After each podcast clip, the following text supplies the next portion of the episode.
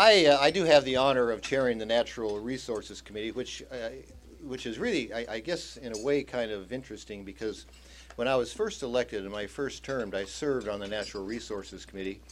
And then the next 12 years, uh, I served on the Rules Committee, although my responsibility on the Rules Committee largely was dealing with issues that came out of the Natural Resources Committee. So I kind of kept a finger in what was going on, and I also kept my seniority on the, nat- on the, the Natural Resources Committee. So uh, two years ago, when uh, Don Young uh, was having some issues and he decided not to seek the ranking member slot, it obviously opened it up, and I my seniority was such that I said, you know, I think I have an interest in that, and my colleagues, uh, I thanked them very much, said, uh, you will be uh, the right guy for the ranking member, and lo and behold, after the election of 2012, here I am the chairman. So I have served a grand total of three terms on this committee, and now I'm the chairman.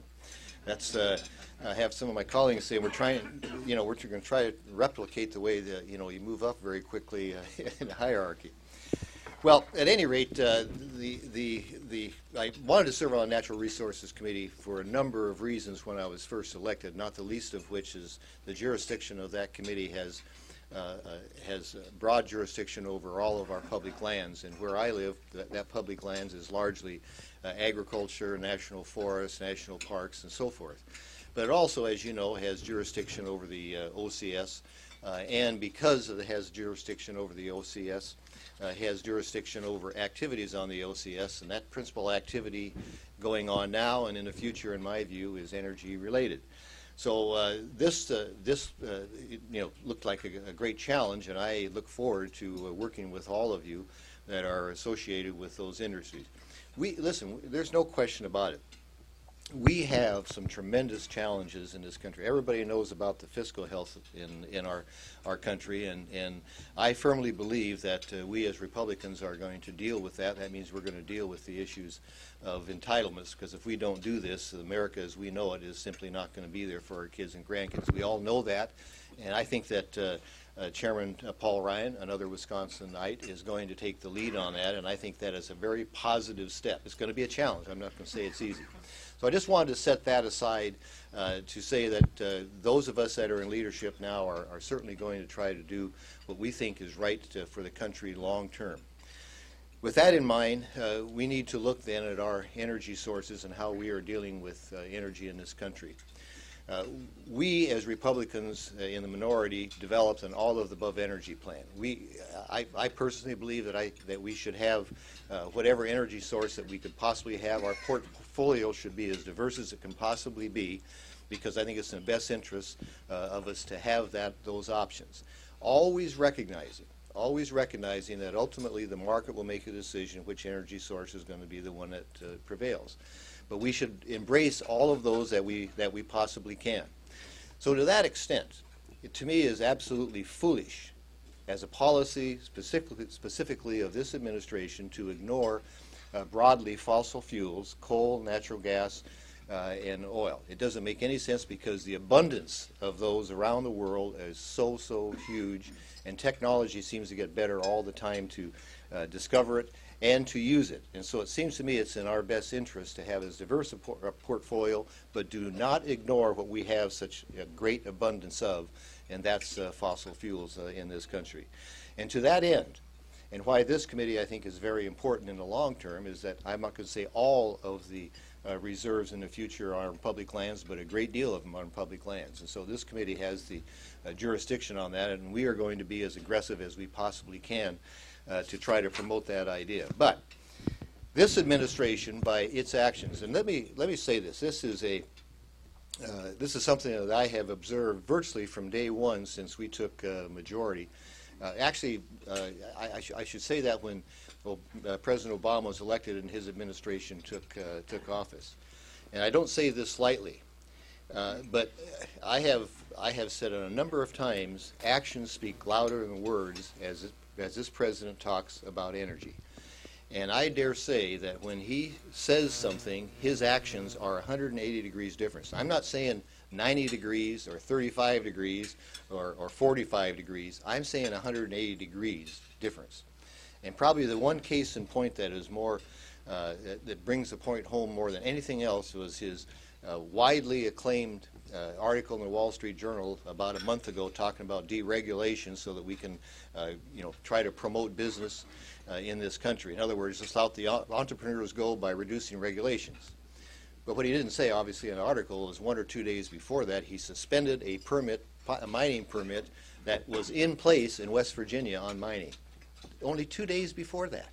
Now, it just boggles the mind. So you, st- you start looking at those sort of things, uh, and I, uh, like I say, I don't say it lightly, but I, I dare say on every case, he's 180 degrees difference on what he says and what his actions are.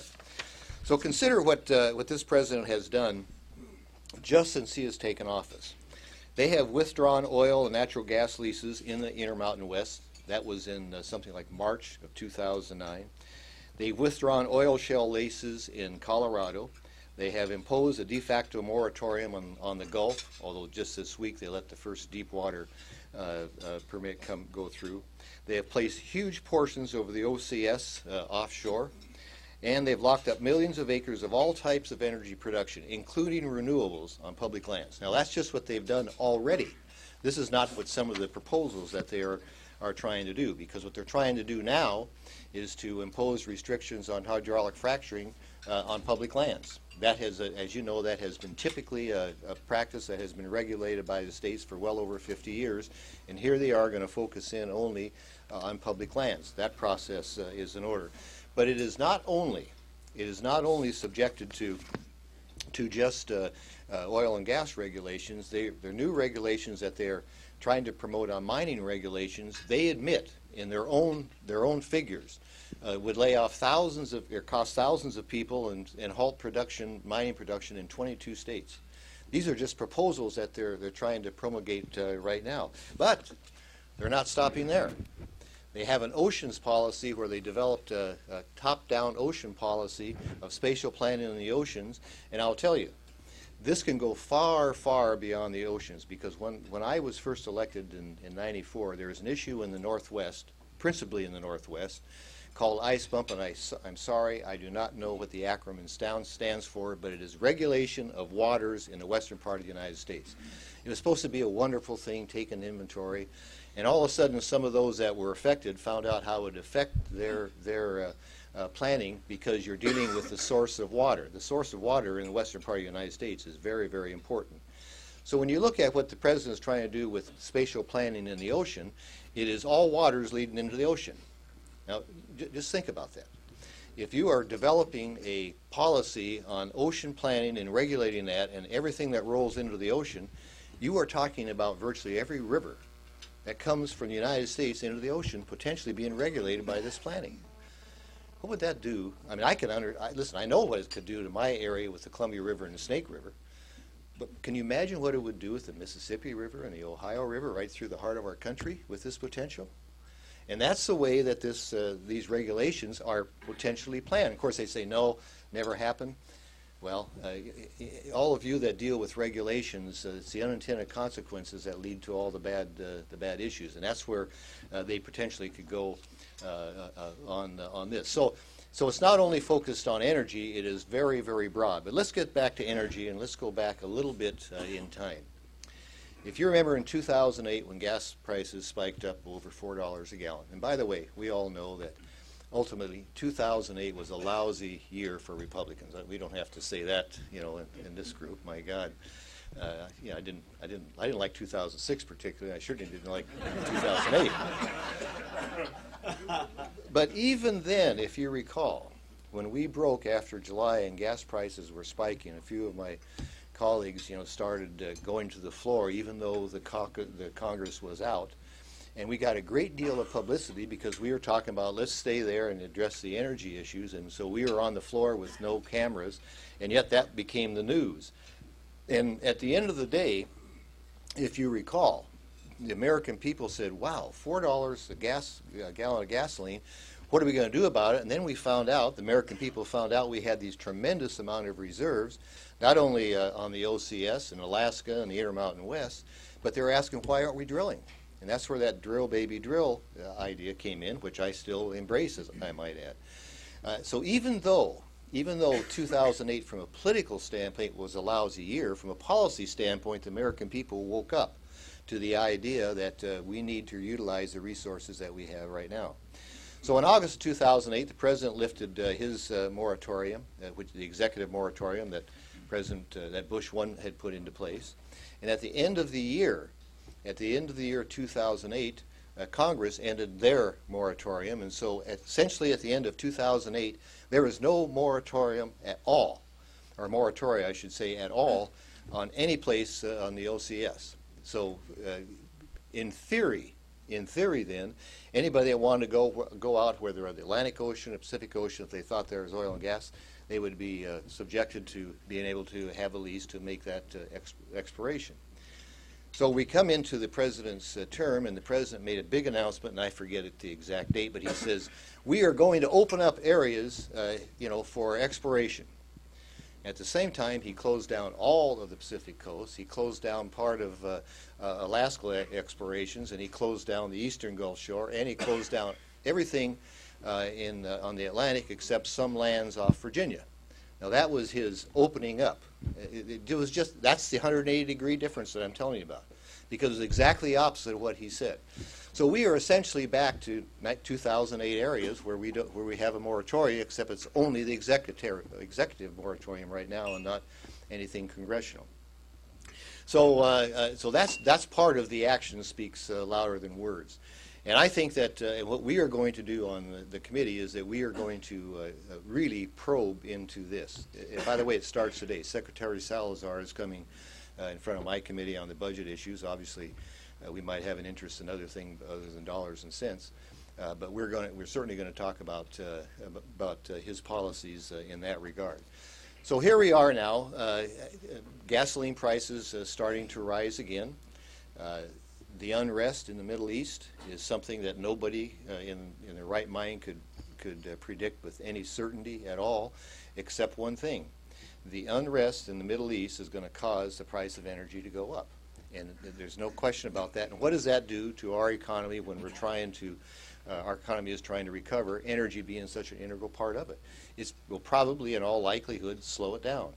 So what is the what are the solutions? The solutions are obvious. The solutions are to utilize the resources we have in this country.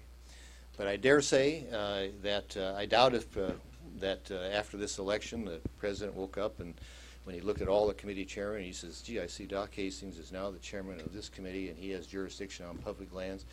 I doubt that he had an epiphany. He said, "You know, I think that we ought to open up all these lands because I know he's going to talk about that."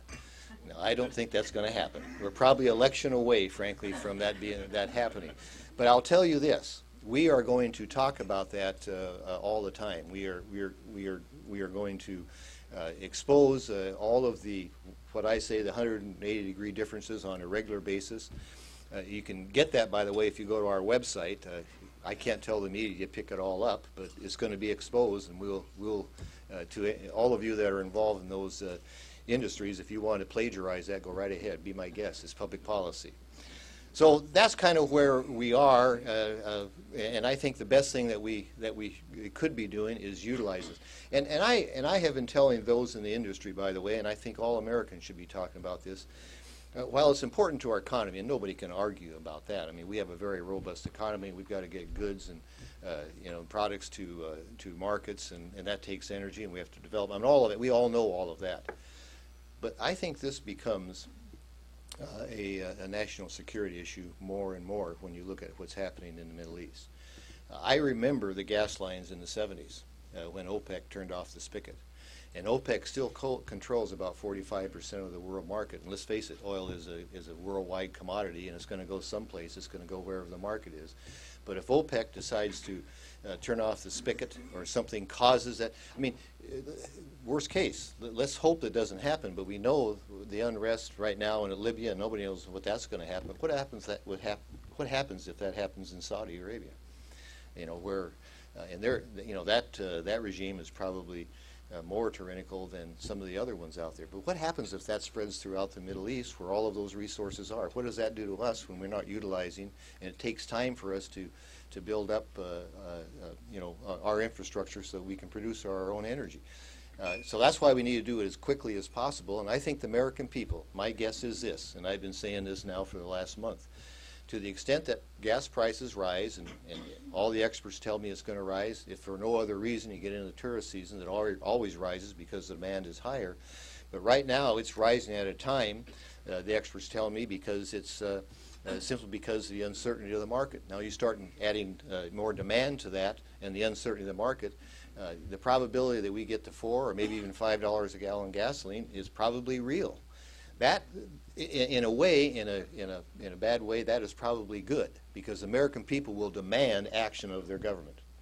And, uh, you know, to the extent that we can be ahead of that, saying we need to be as, um, as energy independent as we possibly can be, I think that's good. That's an opportunity that we need to take advantage of. And I can tell you from the standpoint of my responsibility on this committee, that's what we're going to talk about. There's not a hardly a press release that we don't send out in some way that makes reference to national security issues. And I think the American people uh, instinctively understand that. That's one of the things I think that makes uh, America a bit exceptional is they, they understand that we need to make sure that we maintain what we have and that makes our country what it is. So uh, there's a lot of challenges, and again, I'm not uh, under any illusions that uh, this president is going to change his mind or this administration is going to change his mind. Uh, but we certainly look forward to having the administration up in front of us to explain why they're doing those things, and to the extent they're way off base, we're going to talk about it, and we're going to talk about it over and over.